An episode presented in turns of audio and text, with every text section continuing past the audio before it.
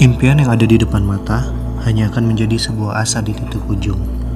Jika kita hanya sanggup untuk tidur dan bermimpi, namun tak sanggup untuk bangkit, menikmati indahnya kenyataan dengan perjuangan akhir sampai titik ujung. We all have dream, but in order to make dream come into reality, it takes an awful lot of determination, dedication, self-discipline, and effort. Teruslah bermimpi, karena bermimpi tidaklah salah. Tetapi jika hanya menikmati mimpi saja, tanpa berusaha menciptakannya, itulah yang salah.